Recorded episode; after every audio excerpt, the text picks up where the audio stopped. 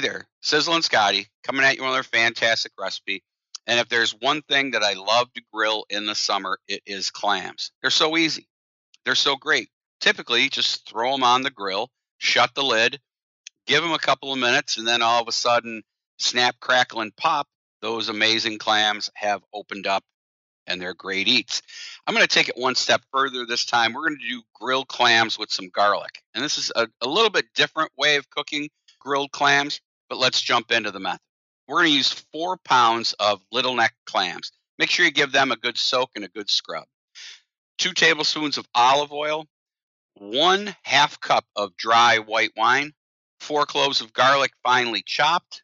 We're going to use about a quarter of a cup of finely chopped parsley, and we're going to need some crusty bread with this because the, the juice that we get that's going to be captured in the aluminum foil is going to be amazing. So we're going to preheat our grill to high, and we're going to stack two two-foot-long pieces of heavy-duty foil on top of each other. Now, arrange half of the clams in the center of the foil.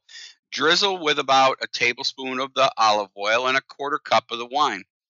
Sprinkle with half of the garlic and half of the rosemary. Now, fold this up and seal it up really, really nice. Now, just leave a little bit of extra room for those clams to open up.